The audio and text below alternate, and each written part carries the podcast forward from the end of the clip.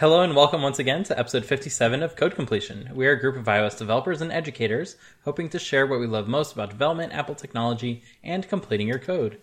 My name is Dimitri and I'll be your host once again for this episode, and I'm joined today by my fellow completionists, Fernando. Hello, hello. And Spencer. Hey there. So before we get into our main topic, it's time for our indie app spotlight. Today we are checking out Command Tab Plus by Gerasim Sergi, a Mac utility app that replaces Command Tab. So Command Tab Plus extends the basic functionality of the app switcher by adding the ability to see windows for a given app, only show active apps, or those that are in use on a given space or display. Uh, better yet, Command Tab Plus can be completely customized with different skins and hotkeys. Um, so it's like a really great option if you want to customize your Mac further. Uh, Command Tab Plus is free to try and costs only $10.49 for standard license for version 2 or $34.99 for a lifetime license that you can get uh, versions 3, 4, 5, 6, etc. Uh, with access to all future versions. So please be sure to support Gerasim and check it out today. And if you are an indie app developer, we want to hear from you. Please reach out to us on Twitter at Code Completion via DM so we can spotlight your app in the future as well. So sometimes we take for granted as software developers, um, like filing bugs. Sometimes it's easy, sometimes it's hard. We don't really think too much about it, but a lot of our listeners might not have filed tons of bugs in the past, uh, like the hundreds of radars that Fernando has filed. Um, so we figured we might go over uh, what makes a good bug report. Spencer, so why did you go first? I knew that was coming. Uh, well, I definitely have the least amount of experience here. Um, I'd say making sure that you can reproduce the the bug and making sure that it's something that is not like user error in the sense of it's something that you've done wrong, but it's actually an issue with uh, the SDK or whatever you're using, and making sure that you can kind of write some good steps to uh, reproduce the error. And also i know that including like an example project with um, with uh, maybe just showing that error so they can just run the project or have a, an easy starting point to um, go off of would would be helpful at least kind of in my eyes. Yeah so having those clear reproducible steps uh, that from a very limited like scenario, you're not trying to do everything under the sun, uh, can reproduce the issue and verifying that the issue is indeed not in what you're doing wrong, but in whatever the code that you're using is supposed to do uh, to make sure that that is doing it correctly, right? Mm-hmm. The ultimate goal of a really good bug report is to give the developer no room for escape. That's it. Because if you okay. do, if you write a good bug report, they can't say like, "Oh, it's not happening on my machine. It's not this. It's not that." They're just like they have to admit that. Okay, yeah, I see this. I'll fix it. Because it's it's just fun, uh, a fun thing to see a developer squirm. Me being a developer, of course. yeah, and anything you can you can do to to support your theory as to why uh, not your theory, your hypothesis mm-hmm. as to why a bug might be happening, like uh, logs, um, screenshots, uh, sample project, like Spencer said. Uh, all of those become super useful to the people like fixing it on the other side, um, and they're going to increase your chances really of it getting fixed. Um, like you do have to remember that when you do submit a bug report, it's at the mercy of someone else, like spending time and actually fixing it. Yeah. Um, and yes, sometimes you are a paying customer and they need to go ahead and fix something that is broken for you to continue paying them. Um, but sometimes you are not and you're using something for free and stuff like that. So uh, you should, at the bare minimum in any scenario, be respectful of the person on the other end of your bug report, right? Don't don't be mean to them because that's just going to decrease the chances whether you're a paying customer or not. That's going to be fixed in a way that you will be happy with or not, right? Agreed. Video evidence I found to be really, really good. Cause, it's persuasive. Yeah, again, as a developer, you can you can see a, a list of like uh, rep- reproduction steps, and you'd be like, yeah, sure, whatever. But then if you see a video of like a quirk going on, it's like ah, sh- like Okay, I can't I can't bullshit my way out of this one, and I may Mhm. be re- uh, revealing too too many secrets, but uh, I don't. It's for the good of the uh, of the industry. So, a really common set of bug reports that you'll hear in the Apple ecosystem developer uh, space are something called radars. Um, so, if you don't know, a radar is the or radar is the internal tracking tool that Apple uses for their own bug reports, um, and a bug uh, ticket is called a radar. So, those words are used interchangeably. That said, us as as non Apple developers, we- like we we are Apple ecosystem developers, but we don't work at Apple. Uh, we don't have access to Radar itself, but we do have access to something called uh, Feedback Assistant, uh, which uh, assists Apple in providing feedback. Uh, like, Whoa. yeah, that's that's the that's the the hardcore naming that goes on with that product. Um, yeah, for for whatever reason, Apple has like removed proper nouns from all their like software over time. Like iCal just became calendar, um, etc. Uh, so feedback assistant is a generic way of providing feedback. Um, and oftentimes you might hear people talk about like spin dumps and uh, all these things that they need to prepare for a good uh, feedback assistant ticket or radar. Like there's still radars on the hood. Um, so what is a spin dump? I guess as like a an opening into how to file good feedback assistant reports. It is a trash can, metaphorically speaking, that turns around again and again. A spin dump? Yes? No? Oh, I guess because it's a dump. And it's it's spinning. Uh, I get it. gotcha. Sorry, I little thought it was delayed. funny. That's fine. Okay, so um, I I don't know. I don't either. Would that would that been easier? so spin dump uh, is a way of telling the kernel, so your operating system, of dumping all the information that it currently has about your system um, into a file, so that way you can provide that to Apple engineers, and they can hopefully get some extra juicy bits of information out of uh, your problem. However, like these aren't necessary for all issues. Like if you have a graphical issue where like buttons are not aligned, you do not need a spin dump. Um, a spin dump is going to be super useful if your Wi-Fi is not working properly. Uh, that's going to have that extra bit of information that might explain that oh, your Wi-Fi interface is currently turned off. That's why Wi-Fi is not working. Um, that kind of uh, those kinds of details. Um, but a lot of um, if you use feedback assistant, a nice thing is that it will start collecting a spin dump automatically.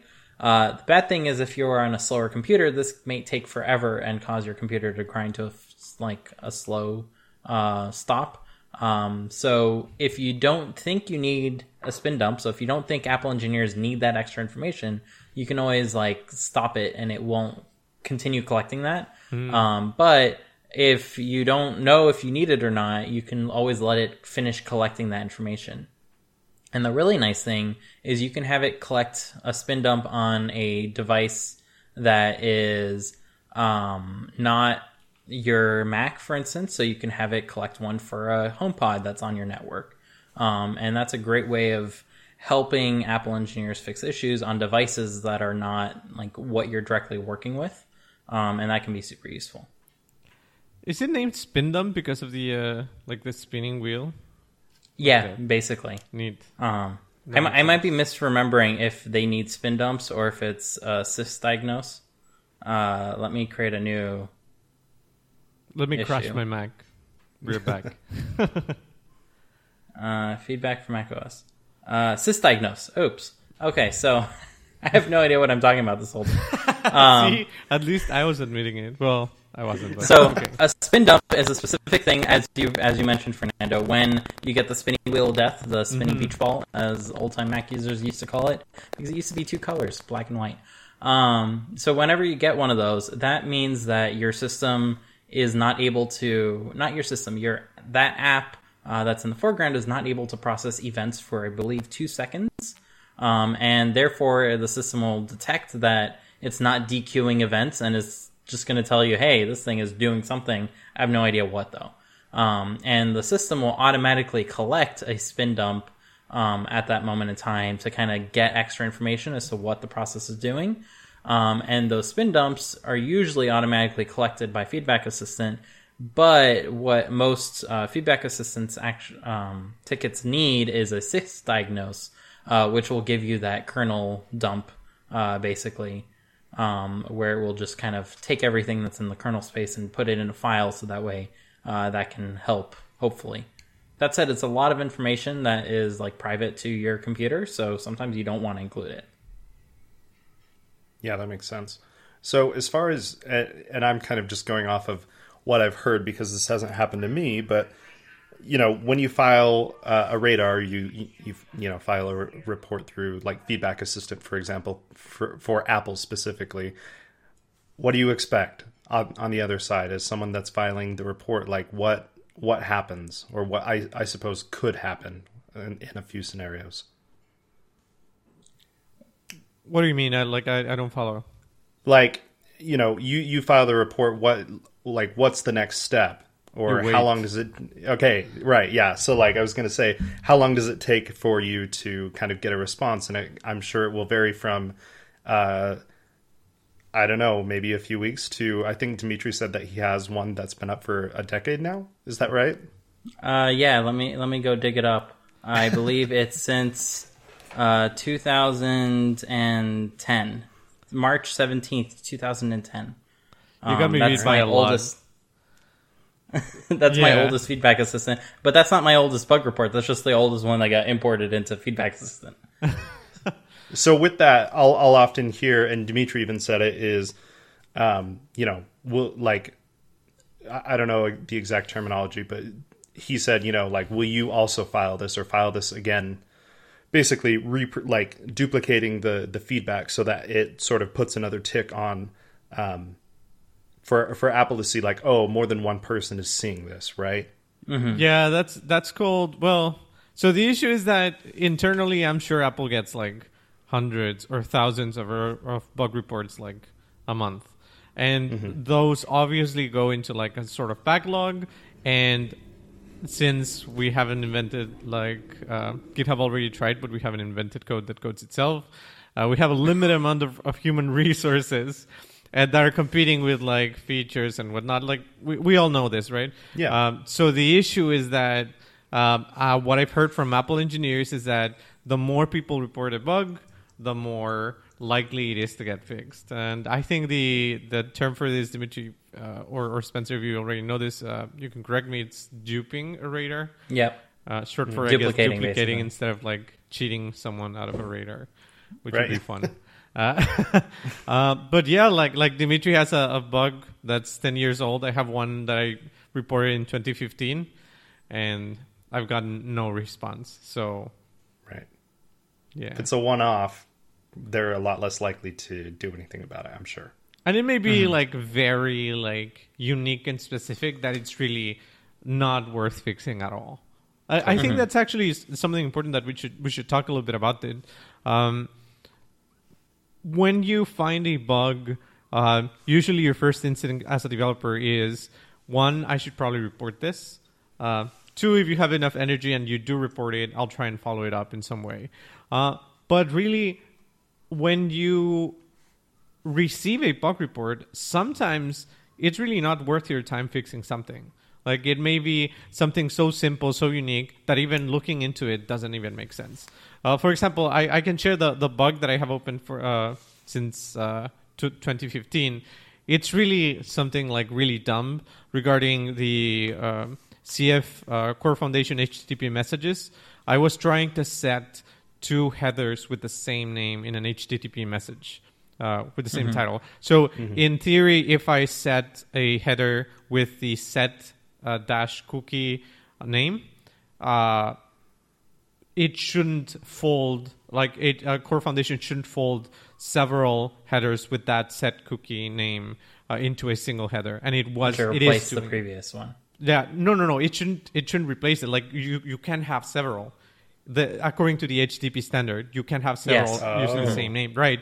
But I'm pretty sure Core Foundation is using the equivalent of a dictionary, and so if you set it, it just replaces um, one, right? But this is such a minor thing that I, I don't think anyone has It's out even of spec, Fernando. exactly. That's that's some famous words, and it goes back to what I was saying. Don't let developers like weasel their way out of bug reports because it's like, oh, I don't have enough time for that. Um, but yeah, it, that's that's the summary of it. Sometimes bug reports are meant to be fixed, and sometimes they just are not. And something to consider too is that you or shouldn't feel like you're doing Apple's job. Um, like, don't spend hours and hours of your day unless it's very important to you that this thing gets fixed. But most of the time, you're going to end up finding a workaround anyway. So whether it gets fixed or not, you're never going to care. Um, which is both like the unfortunate thing as to why things never get better, uh, but also uh, the reality of like being able to do what you're doing is you can't rely on Apple fixing something in two years. You need the fix now. Uh, so you're going to find a workaround whether you want it, want to or not. Um, that's going to be adequate enough. Um, and it'll be nice if it gets fixed, but oftentimes that doesn't impact you anymore. Um, so anytime anyone tries to make the case that oh if you never follow radar then it's never going to be fixed then you're like doing everyone a disservice don't feel bad about that um, like you should not feel like you're doing apple's job you should feel like you're doing them a favor um, and if they don't care about your favor and it gets brushed under the rug then that's how much they valued your favor like that's that's all you should kind of see into it but uh, if an Apple engineer explicitly asks you, "Hey, can you follow a report for this specifically?" That means that they want to work on it, but they need that um, not that push, but that mode, not that motivation either. Um, I yeah, the word escapes me too. uh, basically the only way they can motivate working on it from a business point of view is if there is a radar number that is backing it. Um, So if you don't file it, they can't. They quite literally cannot spend time doing that and get a good evaluation at the end of the year that they've been like doing good uh, work for this or that. Like they need to have a ticket for everything that they're working on to motivate working on it. So if you can file a ticket because you were asked to directly by an engineer that's going to be working on it, then do provide one. Like they're trying to help you as much as possible at that point. So um, The the, right favors work both ways. Justification, I guess. Justification, need yes, a way exactly. to justify the time spent. Uh, however, I've had that happen. Not to not to badmouth any engineers because I, I don't know any specific names, but I worked for VPNs a long time, and it didn't matter that I did a report or that I did get a hold of a of an engineer and they told me, hey, please please just report this. Sometimes things never get fixed, even if they want, like, even if you assume the engineer has the best intentions and they really want to work on it. Uh, usually, what happens, and we'll probably all face this at work, what happens is the engineer comes in with their brand new radar and tells their manager, hey, this, uh, like, someone came up to me at WWDC and mentioned this, they filed a radar, I want to fix this, and their manager will say no. Like, there's more important things to do. So, yeah, like Dimitri said, I really like uh, the way he, he mentioned it. Like, it's a favor you're doing to Apple. Uh, sure, it's going to be useful to you, but in the end, it's something they should be working on, and you're only there to help them out a little bit. Yeah, Apple has a giant team of QI and QA engineers that is always hopefully trying to make sure that uh, whatever they're doing is going to work in the way that they want it to. Um, and you, they're not paying you, so you don't need to feel the need that uh, you need to help them every step of the way.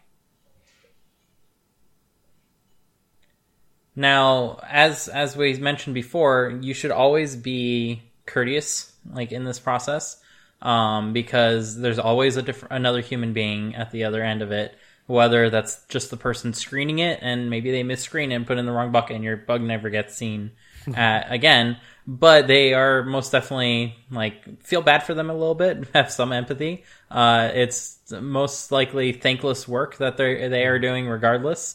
Um, so be cognizant of that, I would say. Um, and that works doubly, not just for bug reports in uh, Feedback Assistant, but also uh, bug reports for like open source projects. Like a lot of times people will just go on GitHub and say, this doesn't work and be mad. Um, and that is like extremely unlikely that anyone is going to help you, especially anyone that's like donating their free time to help maintain something. Um, that is not the way to ask, basically. Agreed. Yeah. As no, go for it. Uh, yeah, I, I was going to say it's uh, open source is notoriously different from closed source in that sense. Like anyone can report any bug, but getting it fixed, like sometimes you gotta get your hands dirty. Um, and sometimes I've I've seen it. It's really, I don't think it's as bad as like social networks, but it is it is relatively common for other developers to be like, well, like what kind of show are you running if this isn't fixed? It's I've seen it a few times and it's very annoying. Yeah, I agree. I think kind of a cool thing though is that you can, in those cases, get your hands dirty if if you are able to and you you have the kind of requisite knowledge. You could say, well, you know what? Maybe I either I'm filing this issue or you just look at the issues and be like, oh, this is broken. Um, I also roll up your sleeves this. and yeah, jump in, right? I could fix it and send in a pull request or whatever, and that's an option to get moving forward, and that would be you know beneficial just not just for you but also for other people, and you can kind of take it into your own hands and uh, do it. uh, Maybe on, of course, you're donating your own time, but maybe that time gets you a solution quicker than relying on other people to to get that solution in uh, again if you have the, that requisite knowledge so that's also an option And there's and there's an uh, follow up even after that. So even if you if you have the ability and the time to fix it, like then the interesting question is, uh, should I uh, submit a pull request? Because it it's easy enough. Like, and I've had it happen both ways where you're just like in a rush and the issue is like not important to everyone else, but it is important to you. So you just fork the project, fix the issue, and that's it. And it always uh, it, it's happened to me several times where you go, well, I'll open the pull request later, and then you never do. So that's that's something in, in an, an additional step that um, I at least would, would like to be a little bit better um, about. Yeah, because uh, going that extra mile to open the pull request means you also need to clean up your code. You need Oh, to document what you added. You need to add tests if the project requires it and is being well maintained. So there's a lot of extra work there. Um, but also, like just as demotivating as filing feedback assistant reports is, sometimes you submit a pull request and no one looks at it, and it just kind of sits there for ten years in the GitHub Totally. thing, um, and that's that's unfortunate. Now, the nice thing about most open source projects is you can totally fork it publicly and be the new steward of your fork of the project. Um, Like Right. that's the whole that's the whole motivation behind a lot of open source stuff is hey, you can make modifications as long as you think the original authors too. Like you can take it in your own direction if you'd like.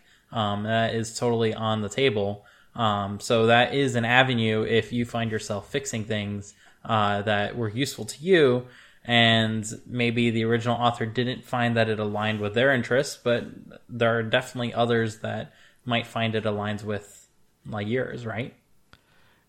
I, I agree hundred percent. And a small tangent there, you mentioned like you can fork it um, in in an open setting. Uh, Mm-hmm. How do you say that? Publicly. Yeah, publicly. You you just fork it publicly.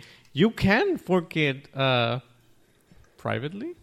Mm-hmm. Yeah, I, yeah, privately. I would say um, if you like, if you feel like a project isn't going the right direction and you want to use it privately, you can certainly do that most of the time, depending on the license. Um, a funny anecdote: I saw uh, Brent Simmons, uh, which now works at Amazon, and he's the uh, I, I I would say the steward of um, NetNewsWire. Um, he was actually taken aback when NetNewsWire appeared on the App Store as a paid app by some random person, and he was like, "No, this isn't the uh, the spirit of open source." Uh, blah blah blah. I found it really funny because uh, the NetNewsWire is uh, licensed under the MIT license, which allows you to do basically anything to the code. Like the MIT license is a very permissive license that allows you to modify the code, take it, sell it, uh, do do whatever you want with it. So. Uh, it's also important when you're contributing to open source, when you're deciding to fix a bug or a fork the repo or whatever, it's important for you to remember that you need to check the license. Uh, if you're fine with just giving away that code and having people just use it, that's great. If you're not, then just be careful. Uh, I haven't had this. Well, actually, yeah.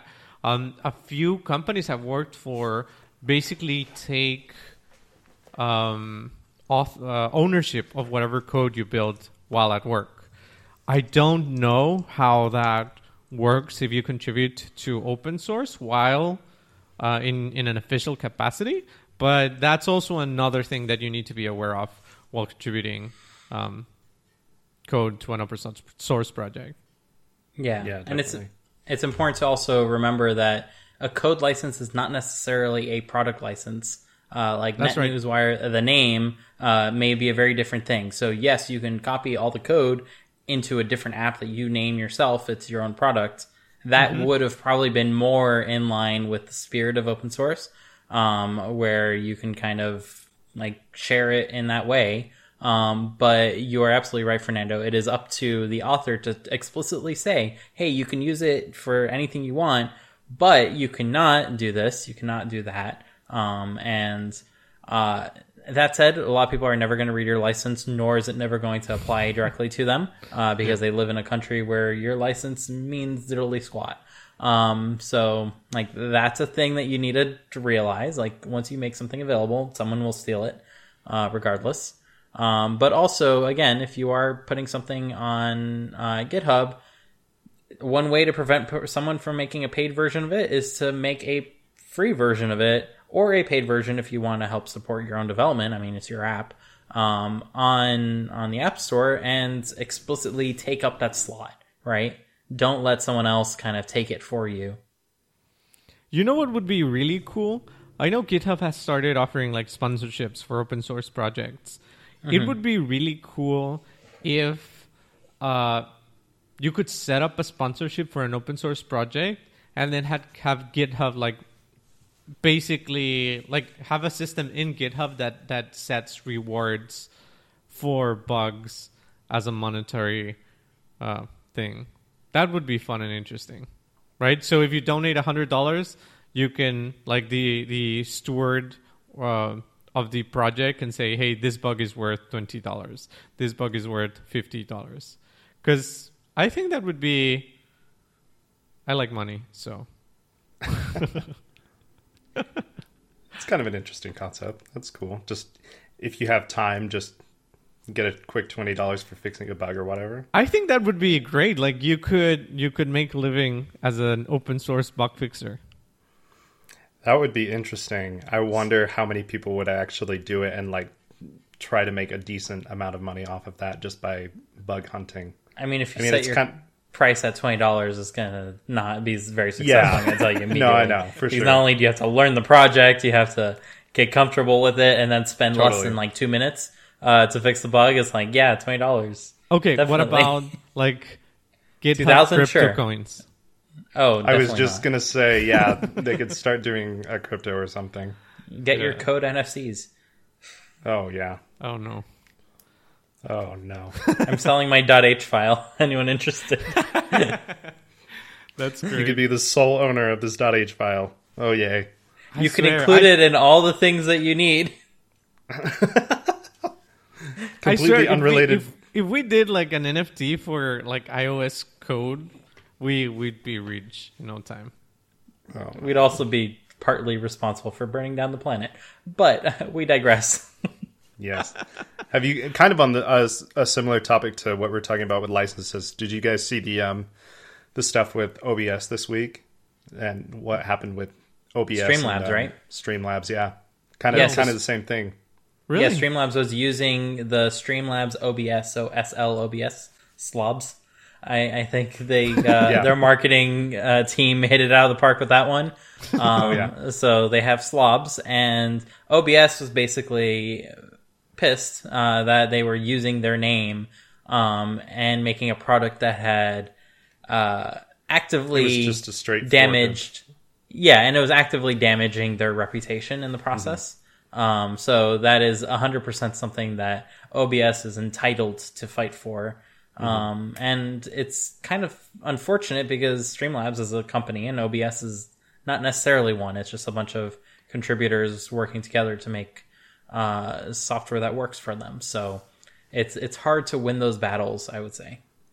Yeah, like you guys bummer. remember the left pad incident on on the JavaScript world?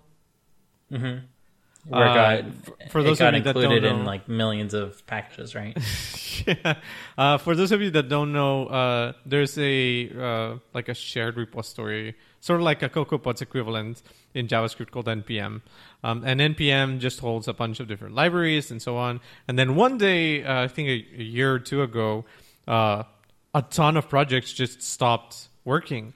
Um, and people traced down the issue to a single project called LeftPad that I think basically added a couple of bits on the left. I don't, I don't even remember what the. It was such a simple thing. Someone And- fixed the bug. Yeah, yeah, something It like wasn't that. padding But- correctly. yeah, it was something like a three-line project, uh, packet package for, ev- but everyone was using it. Everyone, and so the internet basically came down. Uh, and this, uh, the the owner of the left pad um, package was, um, he was angry at something or someone, and he basically said, "You know what? This is my package. I'm going to take it with me." And he took it down, and npm basically said, uh, "The internet depends on us," and they restored the package. And the guy was was I think very angry. Like eh, he he was right to be angry because it was his code, but then all I'm trying to say, I think I'm ranting a little bit. All I'm trying to say is that licensing is very difficult, especially if you go through some third party like GitHub. GitHub is nice and all, we use it a lot, but it's Microsoft, um, and it's a centralized uh, monolith. So we, you got to be careful of where your code ends up. So, as a final topic, um, going a little bit backwards back to Feedback Assistant, um, over the past few weeks and continuing for a few more, um, Apple has been hosting kind of WWDC in uh, winter. Um, so these are called Tech Talks, and they are a bunch of uh, either sessions where they spend 30 minutes like going over uh, a topic or stuff that has changed since the presentations at WWDC during the beta period. And then the next 30 minutes to an hour um, is a Q&A where you can go ahead and ask questions um, and so forth. So that's one half of the Tech Talks. The other half are what they call office hours. And these are basically labs um, as we have come to uh, be comfortable with them over in um, these remote times where you kind of log in via WebEx and you can talk with the Apple engineers that way. Um, now, these labs are a great place to bring up your radar numbers if you do have them, or your feedback assistant numbers. And doing so in that situation is much more likely for you to be able to, as Fernando said, get an engineer your specific problem and let them go to their manager and say like, "Hey, you were on this call with me. You heard them uh, go ahead and complain that this was not working for them, and they provided this this feedback assistant number, and they make a great case for it." Um, and even though they are the only ones that need this, we can see multiple people being able to use this as well. So um, I just wanted to bring up that the tech talks are still a thing uh, that is happening over the months of November and December. Um, so if you get a chance, definitely take advantage of them.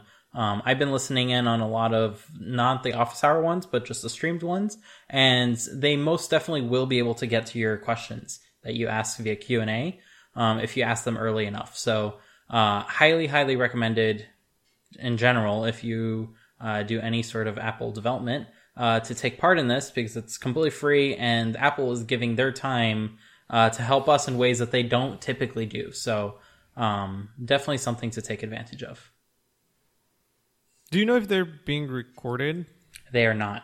They're not, right? Yeah. That's that's really important to uh, to note because I was hoping uh, to review some of them, but then uh, I realized they're not. Yeah, they have digests, but it's just kind of going over what was briefly talked about. And I think if you if you want to join, all you have to do is just go to the developer page and register, and then they send Yep. you a link. Is that right? Uh, yeah, so they don't send they send you a link to join the WebEx, um, but there's a whole schedule. A lot of them fill up, but they add new ones every Monday. So by the time this comes out, it will already have happened, but there might still be some available. And then the following Monday, they might add more. Nice. Nice. Um, I think I had one more thing that I want to bring up. Let me try to remember.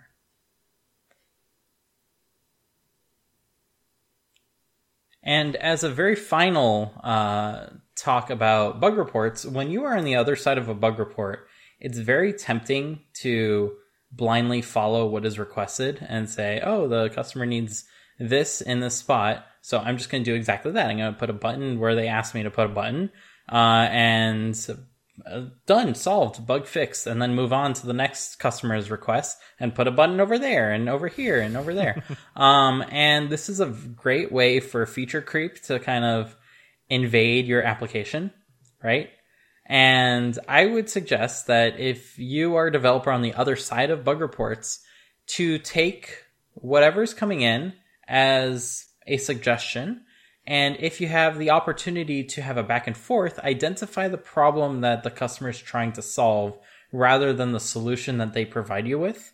Because there are oftentimes many solutions to the same problem, and some solutions are a little more adaptive towards many problems, whereas others kind of just focus on that one problem and will only fix that one problem. So, uh, as a developer and as a product designer, because ultimately you're building something, um, definitely think about what someone is suggesting rather over what their actual problem is um, and try to identify what that problem is because it's going to be tremendously useful in solving those simpler bug reports like oh yeah i could do that in an afternoon uh, it's not really a bug per se that is like undetected by me um, and it's it's something that can be actively worked on by anyone really try to think about how to implement that in a way that is not going to impact your software for everyone else in a negative way, right?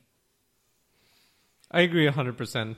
Uh, it's this. This goes back a little bit to bugs that shouldn't be fixed. I, I guess there's a spectrum between you fix it, doing exactly what, what's requested, and you don't fix it. There's a lot of gray areas there, um, especially like you mentioned, where you have to be very cognizant of what you're trying to fix. Uh, otherwise, you end up with like bad bug fixes or feature creep.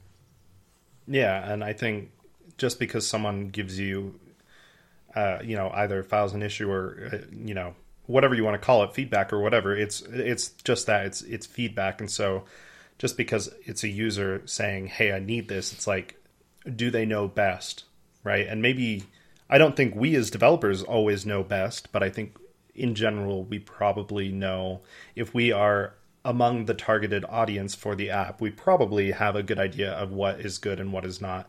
Um, and it's it's always awesome to get um, feedback and advice from users of how the app could improve. But definitely don't just blindly say, "Oh, because they they want a button here or they want this, I should do it." It's like, does it make sense in general for the app as a whole?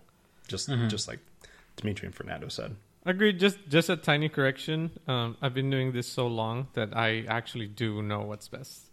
Ah, that's right. That's right. I'm sorry. Well, for us that haven't got to that level of of godhood yet, uh, You will. we- you will, we- Spencer. You're very Oh, close. okay, cool. He's a Okay, level 9 developer. We talked about that. Exactly. Oh, that's true. Uh, there was a funny Almost. tweet by um, Ting. Uh, I think Ting Becker's uh, her last name. Well, she's she's quite a celebrity, one of the organizers for um, the iOS Dev Happy Hour, where she tweeted like, "Oh, I've been debugging this thing for like three hours, and then I realized I forgot to add the view as a sub view, and Mhm. That never stops happening. Like you, Oh, yeah. don't don't believe me. I never know best. yeah, Well, definitely. One step down from knowing best is knowing what the future plans of your app are. uh, which customers most definitely do not know. Do not. So, I agree. uh, you you can definitely c- assemble all the other bug reports and what where you want to take the app, and sometimes it just doesn't fit in with the app that the user wants, and it's unfortunate, but they could potentially find another solution that does it in the way that they want. Um, that's not going to impact like how you are writing your app, right? You're not beholden to every single one of your customers. Um, Exactly. anything else? Sorry, didn't mean to cut you off. No, that was perfect. Exactly. Next topic. Shut up. Um, okay, cut all that out. Um, Or will I? No, just leave it. so this week's episode of Code Completion is once again sponsored by Fernando's new book. Fernando, take it away. No. Thank you, Fernando. Moving on. That would be so cool. So you gotta leave the previous section and then this one. And then listeners will be like, what the hell are these guys doing? no, yeah, sorry. Uh, okay, can I just go for it? Yeah. Okay, so yeah, thank you. I'm very happy to uh, to sponsor Code Completion.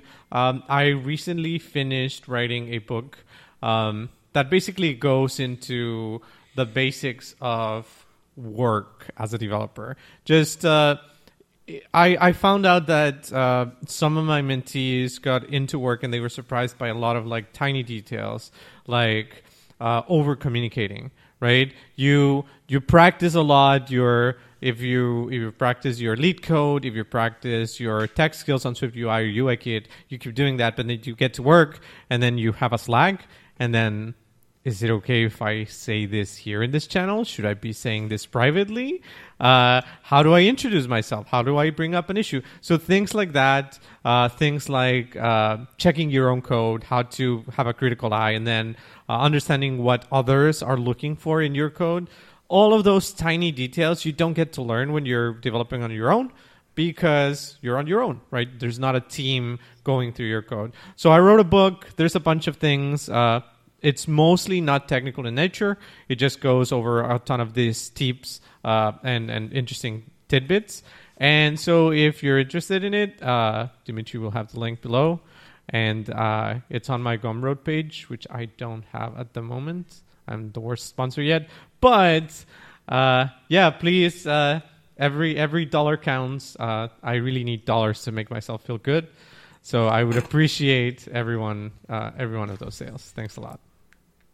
Not to mention it's good content. It, We'll- it we'll is just- it is good content. I am not scamming you. I think it's good. good. it's twenty thousand words. It's it's a lot of words. So thank you, Fernando, for sponsoring our show. Uh, please, I'll definitely post the link down below after Fernando one day gives it to me, uh, and you can definitely go download it and give it a read. So now that we've gone through our topic, it's time for Complete the Code, where we quiz our listeners on your knowledge of Swift, Apple, and all things development. Spencer? Yeah, so uh, Dimitri actually posted the question to Twitter, but we haven't got any uh, responses yet. So we'll go over it one more time, uh, the one that we've been do- looking at for the last couple weeks.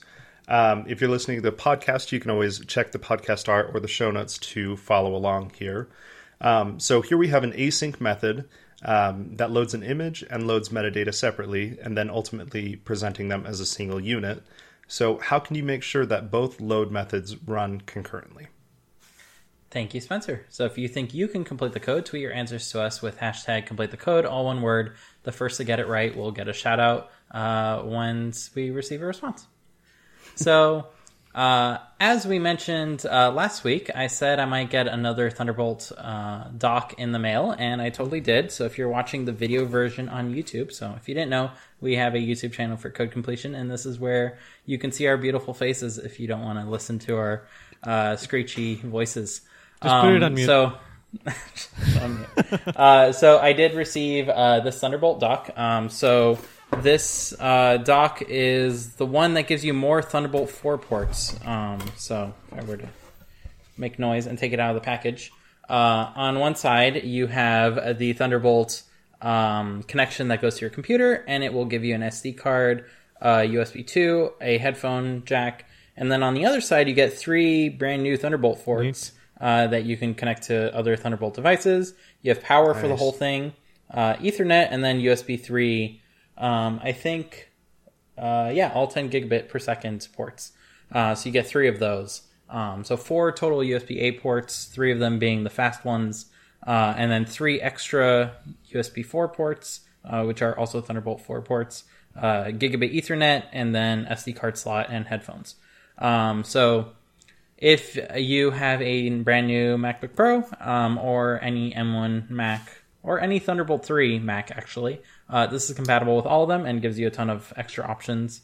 Um, and do note that on the M1 varieties, you're still limited in the m- number of displays that the system supports. So this doesn't magically let you uh, plug in more displays, but you can put this in between uh, your displays. So I tested this out by putting in f- between my 5K uh, LG display and my computer, and it worked just fine. So Nice. um, uh, I unfortunately re- pre-ordered this one first, and then received the CalDigit one that we reviewed uh, last week. Uh, one uh, like I received that one earlier, so I'm currently using that one.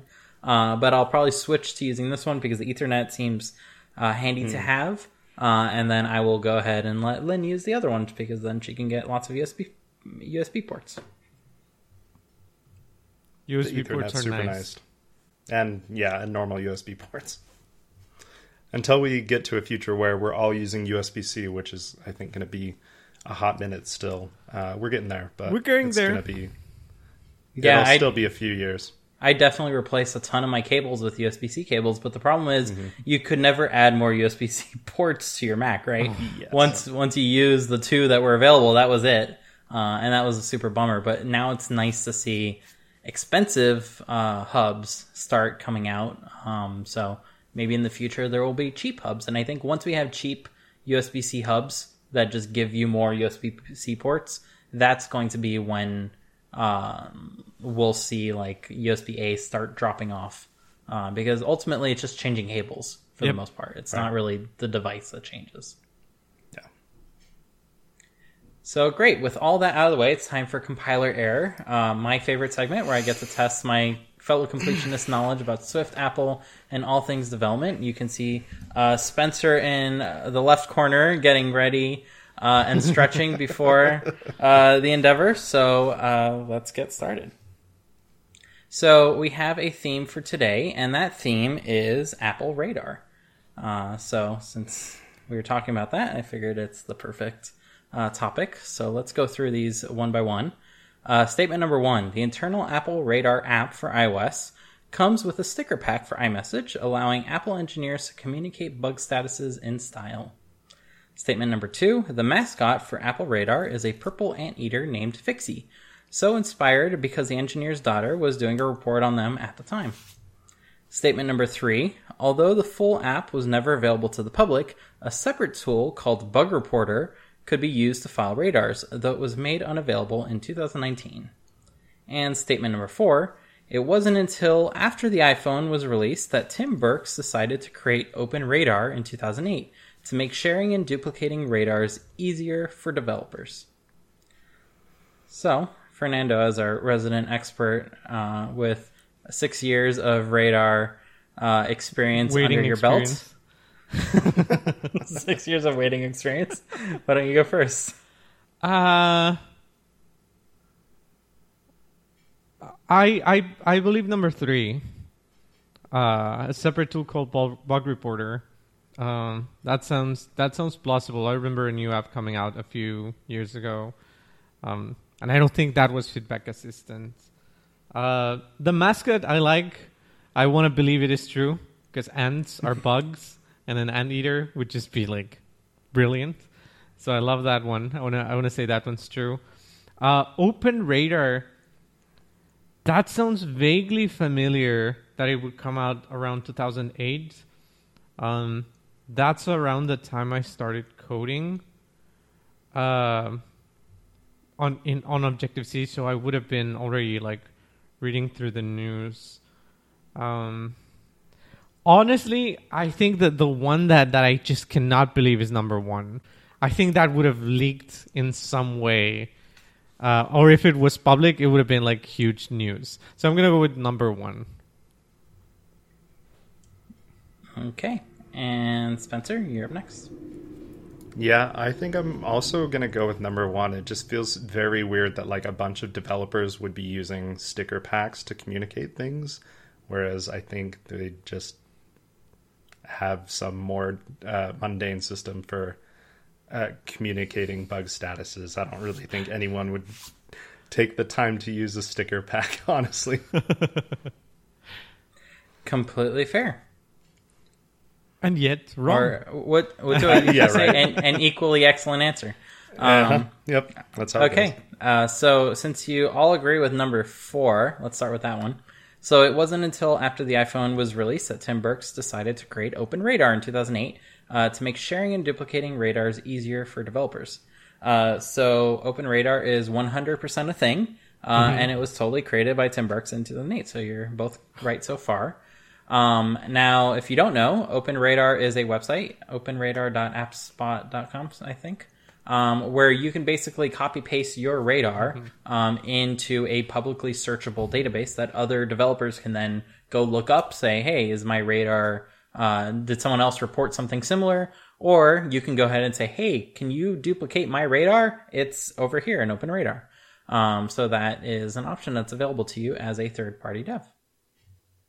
So moving on to number three, although the full app was never available to the public, a separate tool called Bug Reporter could be used to file radars, though it was made unavailable in 2019. So Fernando, you mentioned that you seem to remember an app by this name, which I find curious because Bug Reporter is not an app.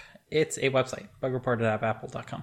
Um, so that is a tool, and so this is still completely right.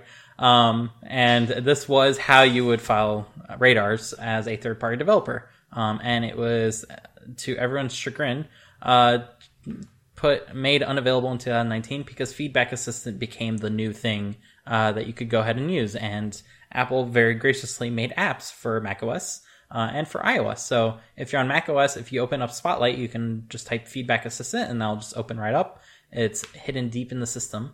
And if you're on iOS, um, we'll probably post a link in the show notes, but you can go ahead and either type in a uh, URL, like just x dash feedback assistant colon slash slash, or maybe it's just feedback assistant colon slash slash.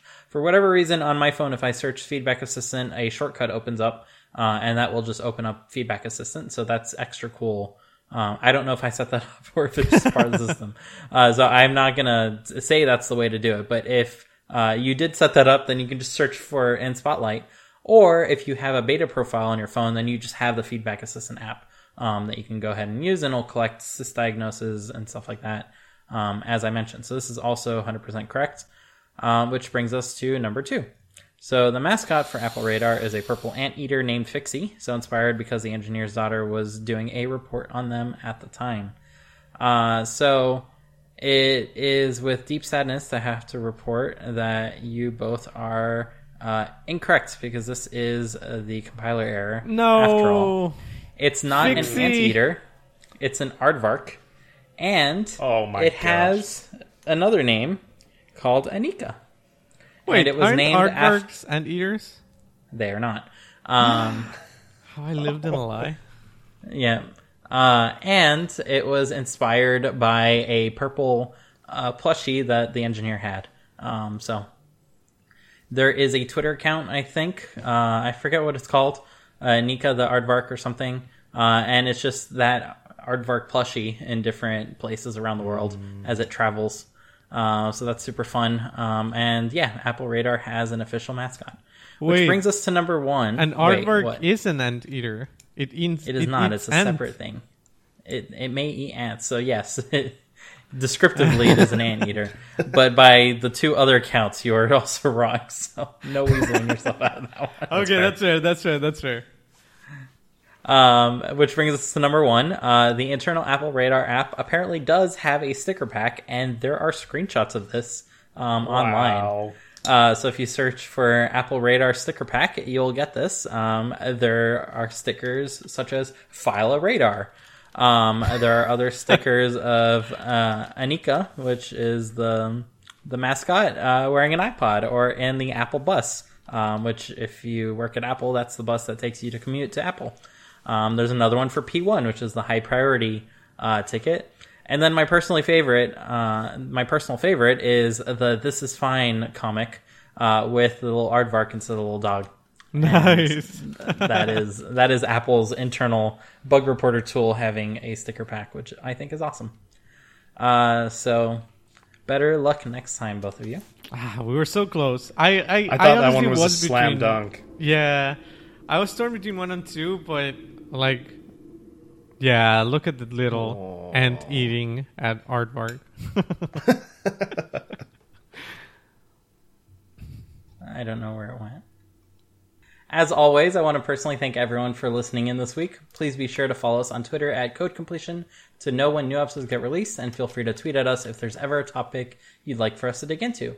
Most importantly, as a small podcast, please be sure to share this with your friends and family who are also interested in any part of the app development uh, process. It's your support that enables us to continue doing this. Uh, and if you want to help us duplicate our bugs from 2010, uh, let us know on Twitter, and we'll be happy to send you screenshots so you can dupe them. um, so once again, I want to give my thanks to Fernando, who is at From Junior to Senior. That's F R O M J R T O S R on Twitter. Spencer, who is at Spencer C. Curtis, that's S P E N C R C C U R T I S on Twitter, for joining me this week. My name, once again, is Dimitri. You can find me at Dimitri Bouniol. That's D I M I T R I B O U N I O L, and we'll see you all next week. Bye. No.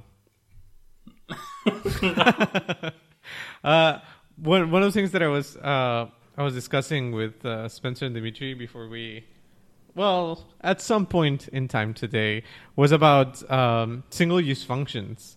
Um, I personally dislike single use functions, and my boss uh, and myself has, have gotten into a an interesting argument because he he really likes them. Uh, he says they hide away complexity in a good way and they simplify um, reading code. And I feel completely opposite of that. Like, if if you want, if you need to have a long function because it makes sense, you should write a long function. Like, if it's 40, 50 lines, because it makes sense, then you should do it. Um, and so it's been uh, it's been funny. Uh, usually, developers are uh, the developers I've worked with are are really good at at like being laissez faire, right? Just do whatever you need to do. Like you may like uh, curly braces uh, on new lines. I, I like them the other way. Just whatever. Either install a linter or just live and let live. But this is one of the topics where I feel very strongly about um, keeping functions um as multiple use functions. So yeah, I just wanted to share that with you guys. Like honestly, if a function is oh my mic is like all the over here. If a function is um, only being called once and it's doing something, I think it's dangerous to turn it into a function and not just leave it be inline. Because if anyone adds to that or worse starts depending on it and then not realizing that's being depended on in like multiple parts of the code and then adds to it and breaks some code but not other code that's like the worst case scenario that fernando has likely been burned by and that i have definitely been burned by um, and not burned by myself but others have burned me um, by like pulling that kind of stuff uh, refactoring into that kind of thing um, like you don't need a function to add two numbers, and yet that's the left pad that we're gonna see over time and time again. um, so like I am totally agreeing with you there. If there's like functionality that's happening in a function, uh, and it's only gonna ever be called once, then that should just be inline and put comments around it. Um, That's it. Yeah. best part of Swift, you can make inline functions, like functions in functions. Oh no! Um, stop! oh no! Stop the madness, Dimitri. You're just hiding the one-use function inside another function. Yeah, if you're not calling it again, there's no point. But sometimes you need to have it like refer to itself in like weird callbacks Oh, type of right. scenarios. I can see that. Um, so that's like a super easy thing. It's better to write a function that way than to like make a closure that you're saving into a variable. Is like no point. Um, Swift will take care of it for you, which is super nice. Uh, and another super nice thing about Swift that works in the other person's camp uh, is it will go ahead and just inline your function, which is not Yep. the case for Objective C. Um, so performance wise, there's no downside to making your one use function separate. Uh, worse is when someone puts it in an extension and then you can't like find it anymore. It's not even like with the code that calls it. Um, and extra worse is when they don't mark it as private, which means that it's going to like obviously be used by places it shouldn't be used. Yeah, I have no comment. yeah. that's it. for the comment. I will say I have been throughout the years uh, been bitten. Uh, actually, it, it's exactly like you've described it. This is one of the few things I haven't changed since I started coding professionally. Uh, but I've been burned by others who've done this, and it just it increases the scope of variables if you need to share a variable between two functions. It just uh, it it opens up a whole kind of worms in the in the uh, in the sake of uh, reducing complexity and increasing readability. I personally don't think it's true, but Yeah, and there's that- no like file size limits anymore. Like you Right. just have a big file. Like Right. there's no no downside to that. like if if you have trouble reading 90 lines of code, then I'm sorry. yeah, we cannot work together. it could be a code smell, right? It, it I, I won't say anything about the attributes of other developers, but if you feel uncomfortable reading that many lines, maybe there's something wrong. But the answer is almost never, or in my case, I would venture and say never, uh, breaking it up into smaller one-use functions. So, yeah.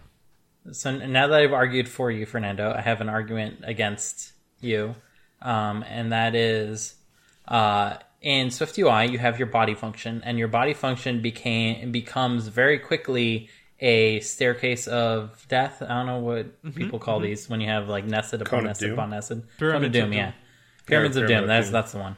Uh, and something I find super useful is instead of making a new view per se uh, for all the little subcomponents that you would then treat on their own individual thing, which oftentimes then you have to duplicate a bunch of bindings and state, and that can get hairy quickly.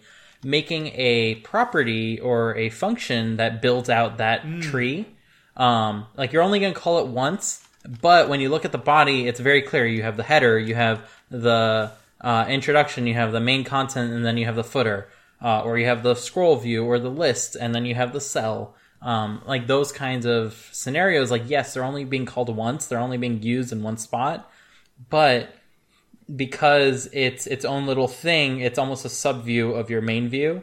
Um, and it makes the code more legible because you don't have a giant pyramid staircase of doom. there's there's two interesting things here. The first one is that Swift UI is very different. Um, The the conventions are up in the air still. It's been it's been a few years, but the conventions are up in the air. So I I actually don't mind that. And the second one is I feel that's different because of computed properties. Um, Yeah. I have no issue with abstracting some of, of the uh, algorithm in a function, in a long function, into a computed property, as long as you're like not needing to inject anything. If you can do that, then it makes sense, even if you use the property once.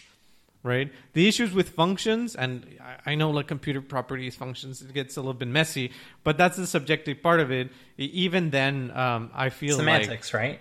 yeah, it's semantics in the end. So I'll know it when I, when I see it, but what you're saying makes total sense to me. There's no need to create a new view if you can do a property and then just do that. That I agree is likely to increase readability.